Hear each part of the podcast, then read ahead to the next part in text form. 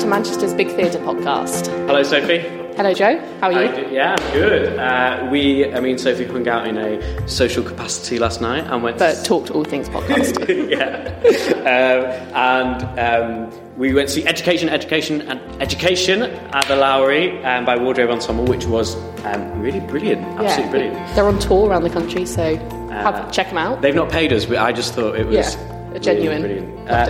Uh, um, today we are, um, we've had a brilliant response from the Hope Mill uh, Theatre episode, um, and uh, some comments about how interesting it is to find out stuff that people didn't know about these venues, which is why um, uh, why we're doing this. And I think it was nice seeing the parallels between 53.2 and Hope Mill. So today uh, we are interviewing Matthew Xia, uh, who has for the last three years been Associate Artistic Director at the Royal Exchange Theatre. So it'll be um, his work has been quite different from people we've talked about, talked to so far, which have been kind of projects that they've launched themselves. Uh, Matthew came to the Royal Exchange three years ago, um, obviously to a building that's existed for about um, over 50 years, uh, and uh, has played a different role in that building. So yeah, we hope you enjoy.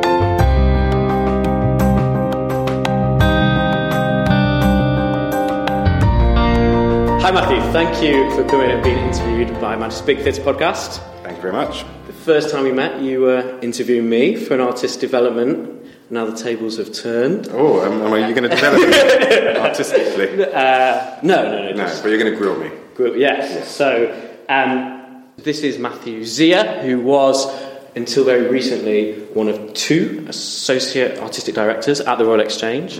Um, so, can you tell us just a bit about how you, your journey uh, up until that point? Up until that point, uh, yes. So, uh, a little bit of a naughty kid. uh, in need of extra attention, I think, and like that tr- that classic thing of being a bit, and this is what I've been told, so it's going to sound like I'm blowing my own trumpet, but being a bit too smart for class uh, and not necessarily academic, so got quite bored and would rather poke the kid in the ribs next to me, or do whatever to distract and, and get attention. Um, and, and then I kind of discovered drama and theatre uh, initially through school, like, uh, and I was so naughty. I remember 20 minutes. This interview's got to be. I'll, I'll cut it down. I can dance it. Uh, but I remember Mr. Alexander. I was meant to play. Who was I meant to play? Young Scrooge or something like that. Or was it Wind in the Willows? Or I don't know, some play I was meant to be in in school, and I was naughty and I did something, so he made me come and sit and watch in the front row all three productions of the show, all three performances, without, me in it, like as punishment. Um, and then I was told about a local youth theatre down the road, which ended up being Theatre Royal Stratford East. So I wandered along. Um, far too nervous to go in on week one and ran away. Uh, and my mum said, What are you talking about? Get down here. Because she is a stock character from a Cockney movie. Um, but uh, so I did. I went down again and I paid my subs and I went in, and that's kind of where it all started, I think.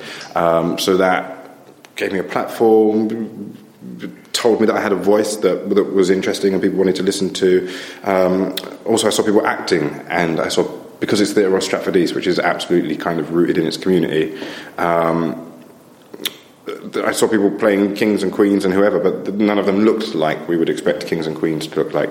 Uh, one of the very first shows I saw was called Scrape Off the Black, and I was like, this is literally a version of my life Right, okay. uh, on stage. So kind of representation, and reflection, and mirrors, and all that stuff was was there and apparent. Um, and then I kind of journeyed through Theatre Royal Stratford East whilst um, I was say deviating, but that makes it sound. Um, Yeah, because you were, am I right in thinking you were a DJ at the Paralympic Games? yes, yes. Um, and other times, yeah, I didn't just do one gig and that was it. I was like, oh, this is easy, this isn't it? Um, yeah, no, but it was kind of I, I, um, I, I did some extracurricular activity. Basically, I fell in love with music. I fell in love with hip hop. Uh, I started. I often describe my career as, as having a go at something, working out I can't do it, and moving on to the next thing Okay. within that realm. This is Um, what happened at the Royal Exchange. this is exactly right. Yeah, that's why I'm here now. Um, no, so I, I started off by rapping, and I wasn't very good at it, and then I started DJing and producing. So that kind of got me into that. And then I had a small radio show, uh, which I was told was community, but it was in a garage, so it was definitely pirate. um, but I went and did that for a while, and then it kind of built a, a bit of a head of steam on it. I was interviewing guests like Estelle, Roots Manuva, Skinny Man, Blak Twang, kind of UK hip hop artists. And then I got a call out of the blue from BBC 1Xtra, and they said, We'd like you to come and do a pilot. So I went and did a pilot, and then I became the first DJ signed to BBC 1Xtra um, in 2002 or something like that. Um, so you've got a lot of experience interviewing people. A lot of experience interviewing people and talking for hours. Uh, and but I'm right in thinking so. So theatre wasn't a big part of your family background. No, absolutely not. No, no, no, no. My granddad was uh, kind of self-educated, working class carpenter and joiner. Um, like the good man Jesus Christ, um, and he, but he was like, it's fascinating because working class bloke, uh, absolutely kind of impoverished. You know, we grew up in a house with an outdoor toilet and no hot running water. It was like absolute poverty. Um, but yet he was into opera and classical music and art and painting, and my mum was into poetry and politics. Uh, and I was brought up by those guys because my dad had moved. That's the easy option. Um, so my dad moved kind of not too far around the corner, but I, mean, I was brought up by my mother and my maternal grandfather, um, and I can absolutely see all of them in me. Um, so then I left Stratford East, but I came back as a composer and I wrote a hip hop musical for them, uh, and it did very well. And uh, I became associate director there. I joined their board of directors. I was on their board for ten years, so I've had this long association with them, and I think that's like that's my training because I didn't go to university, um, but that's where I spent my formative years, I guess, in rehearsal rooms and making work and doing bits of acting. I've seen a short film. Um, again, I realised one, I probably wasn't very good at it and didn't enjoy it very much, and took a side step. And and so the fact you didn't go to university is that something you're aware of as you kind of work in these buildings? Yeah, yeah. The more and more, um, uh, you know, I see there is a kind of expectation about the sort of person who should work in theatre and they're not from a house that had no hot running water, and they have been to university, yeah, yeah. and often they've been to quite shiny universities. Um, yeah. Right. Okay. So moving on, uh, you've just directed Frankenstein um, uh, at the Royal Exchange. When you're kind of choosing the p- plays that you want to put on, or maybe they're not plays, the pieces of theatre you want to create, uh, what do, what do you look for? Depends where we are, depends how big the room is that we need to fill. Uh, so that's a very big room, 720 odd seats in the Royal Exchange in the round. Um, it felt like we needed to do something canonical or, or established. Um, I kind of. Just not been to university. uh, from a man who's not been to university, uh, but can blag hard. Uh, canonical, from the canon, of the canon. Um, the canon of of tried and trusted literature. Yeah. Um, so I started off by wanting to make Animal Farm because I think every piece of art, every piece of art is a political statement. Um, and then I like my political statements to be really political. So I wanted to start with Animal Farm. Um, and we started looking at versions, found a brilliant version by a guy called uh, Lawrence Wilson. We were going to do that, and just as we were about to start the process of putting a creative team around it, uh, the rights were snapped up by Hollywood, kind of worldwide rights stopped. Um, and so Sarah said, Sarah Frankcom, artistic director of the Royal Exchange, said, uh, "What are you going to do?" And I, uh, I don't know.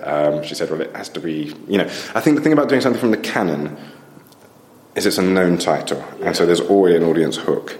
Um, also, I think with a, a 720 seat auditorium, if it happens to be a set text in any particular universities, A levels, GCSEs, and that helps. And actually, there have been loads of schools and, and university and college groups coming to see the play. Um, but she said, well, what are you going to do then? I said, I don't know. Uh, Dickens. She said, which one? I said, Bleak House. She said, nah. I said, Curiosity Shop. She said, no. I said, um, uh, Gothic Horror. She said, which one? I said, Dracula. She said, no. I said, Frankenstein. She said, why? I said, I don't know. I, we literally just played a game of tennis and I've got the ball. And you asked me why I've got the ball. Um, so I went away and thought about why Frankenstein yeah. and what it was. Um, and I had I read it. I think I'd read it a long time ago, um, but kind of reread it and, and did lots of reading around it and watched a bunch of different movies and and decided that the thing I was interested in was kind of twofold. Ultimately, um, how does society create monsters? How does, how does society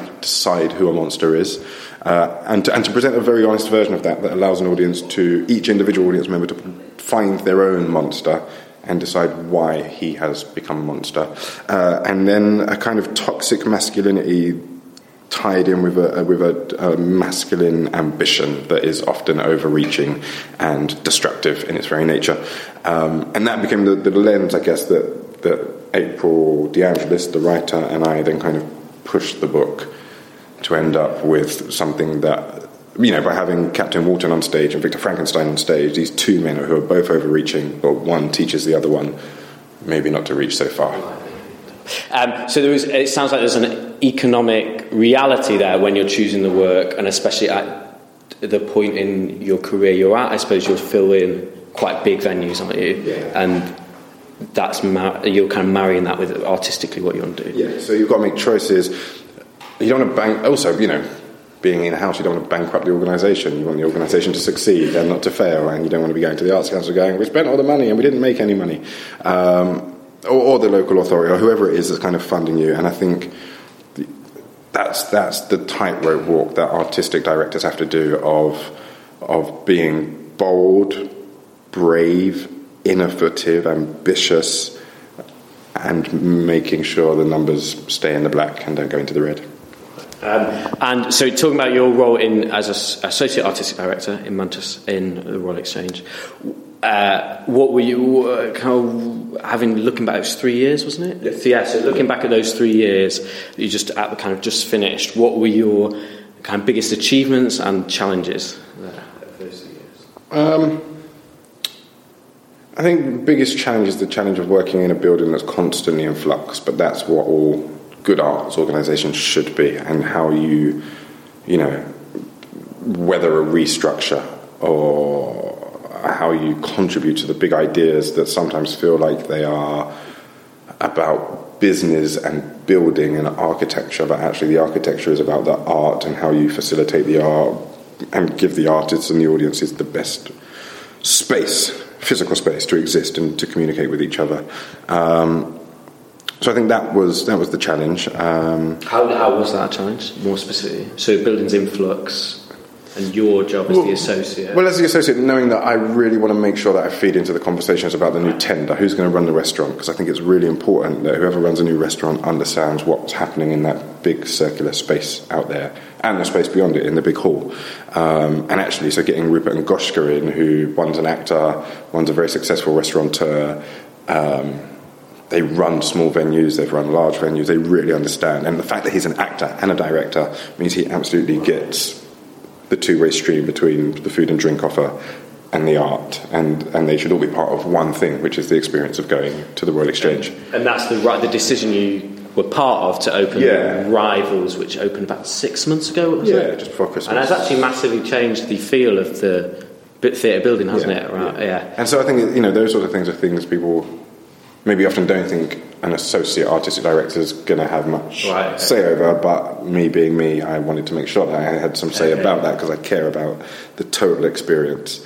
Um, very simply, the thing I'm the other challenge is is making big plays in the round. Um, it wow. is a challenge, and it always will be a challenge. Um, but that's the job, isn't it? So. And was that role, in terms of your role, was it kind of 50% that leadership side of stuff, feeding into conversations about, and then 50% directing shows? Oh no, like 20% directing shows, right, okay. and maps is bad, 80% yeah.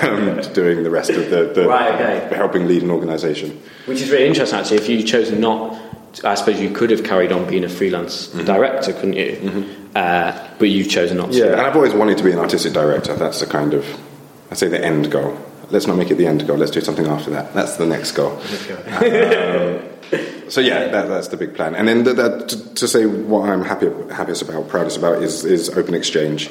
Uh, so a net, it's comprised of two things: a network of people, uh, and then a series of development opportunities, uh, including accessing free space, tickets, masterclasses, workshops, um, to allow people to, to communicate and collaborate better, I think, is the idea about it. And to, to offer people the chance to upskill um, and to see how different practitioners make work. And that is the artist development network. Is that what you'd call it? Yeah. Uh, that didn't exist bef- before. No, didn't exist, and also I think from talking to artists, the Royal Exchange was a bit of a closed shop, uh, particularly for local artists. Or that's how that was the kind of reputation.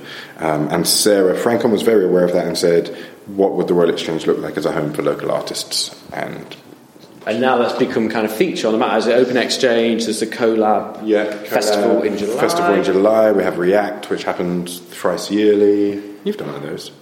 I'm doing the next one. You do the next one as well. There you No, go. no, she's- She's not here. Just talking to spirits in the corner. That's Sophie who's holding the microphone. Yeah. Uh, um, she has done a React, uh, or is doing one now, um, or soon. Um, um, so, in, and then, so yeah, that, uh, so you've kind of spoken actually about yourself in your role and actually the challenges for the venue, like you said. Is there thinking about this kind of theatre scene in Manchester, which from the interviews we've already done has um, seems to have changed quite a lot in the last three years. Maybe since you arrived, Matthew. Maybe you were there.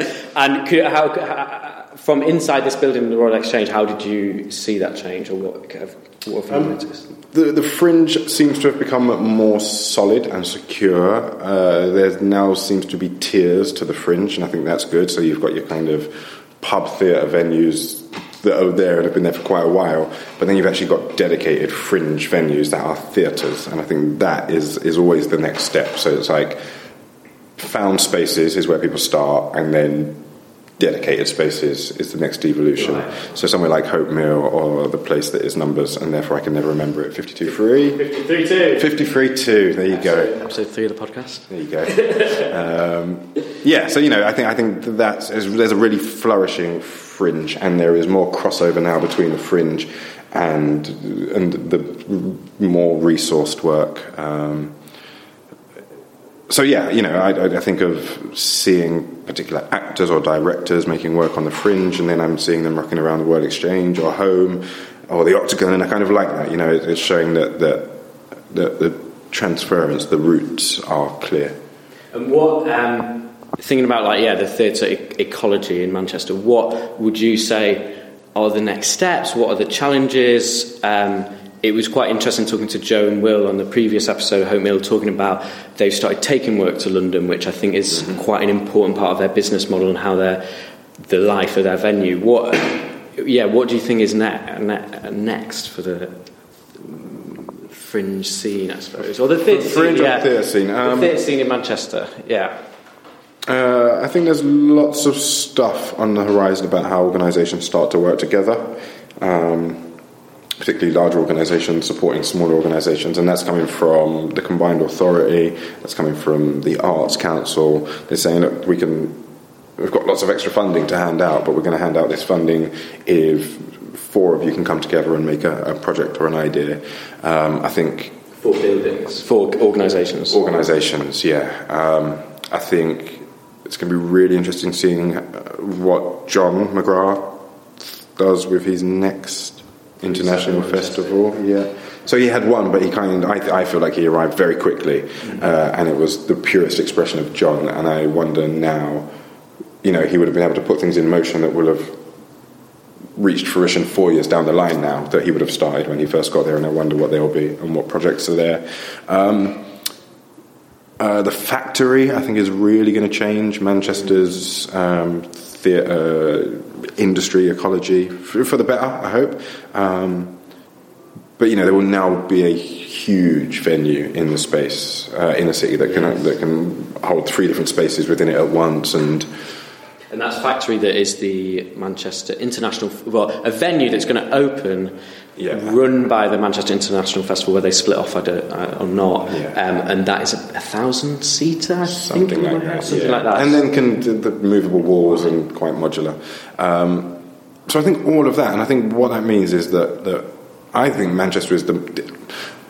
I have to say some controversial things now that I've returned to London. Uh, London is clearly like one of the theatre capitals of the world, along with New York, right? So that's that's apparent. Yeah. But it feels like once you leave London, the next place you should head, if you are a, a theatre aficionado, is Manchester. I think it's it's eclectic, truly diverse, um, broad in its scope and its range and the stories and the artists who are making the stories in a way that feels like London. Um, so it'll be, you know, it's never going to have 200 odd theatres like mm. London does. Um, it's always going to be a smaller city. It's, it's all of those things. Um, but there's such a, a kind of high integrity for making art in this city now, and I think that's shifted. And, and you look at home, you know, like having a, an art house theatre in Manchester, which is, is new. And there aren't many of those at all outside of London. Most cities don't have yeah. art house theatres in that way. And in terms of your, so you kind of did three years in Manchester and you've moved back to London now. Yeah. Is being kind of completely honest in this hard hitting journalistic podcast, mm. what is that an important?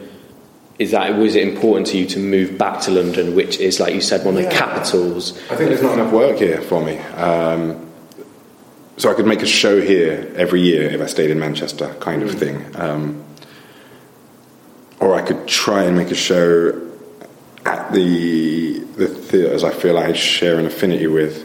Um, but that's what I want to do anyway, so I might as well go to where there are ten times as many theatres. Yeah and build those relationships with all those organisations, knowing I can always jump on a train and yeah. come and make a show in Manchester. You have that relationship with the Theatre Royal Stratford East, the Young Vic. You've got a quite a f- that is probably a, quite difficult to have the same thing in Manchester. Yeah, yeah.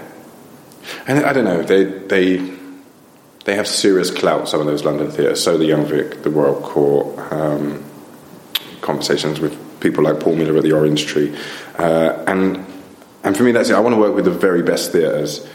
And that means for me that I kind of have to be based in London but willing to go and work in Liverpool, Manchester, Sheffield, Nottingham, Southampton, Leeds, those places where those great regional theatres are as well.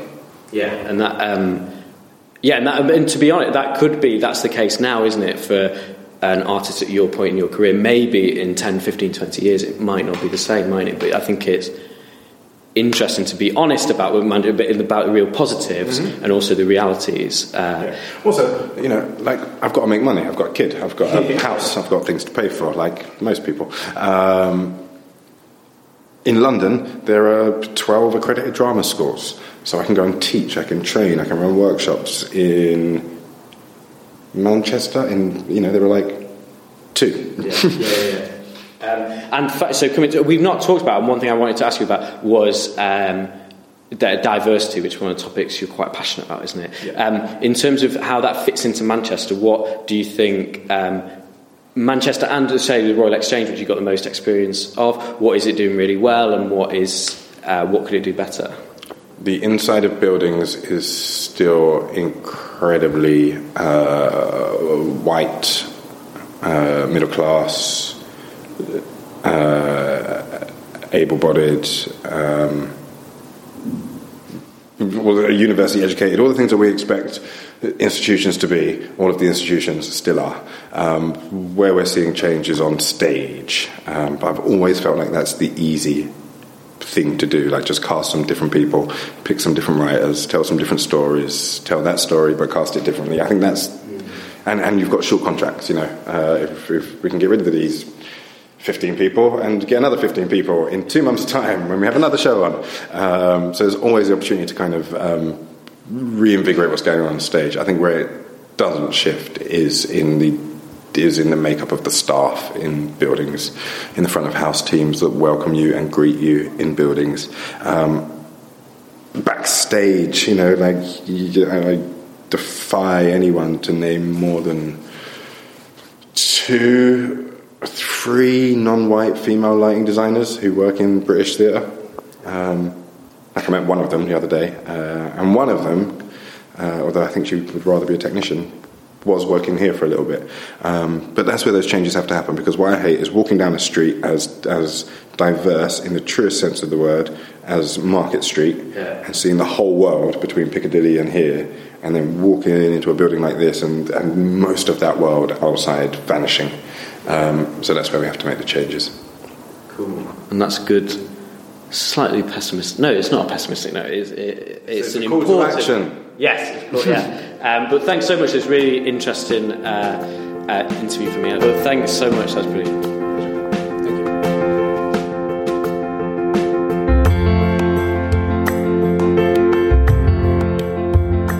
So that was Matthew Xia. Um, how did you find that, Joe?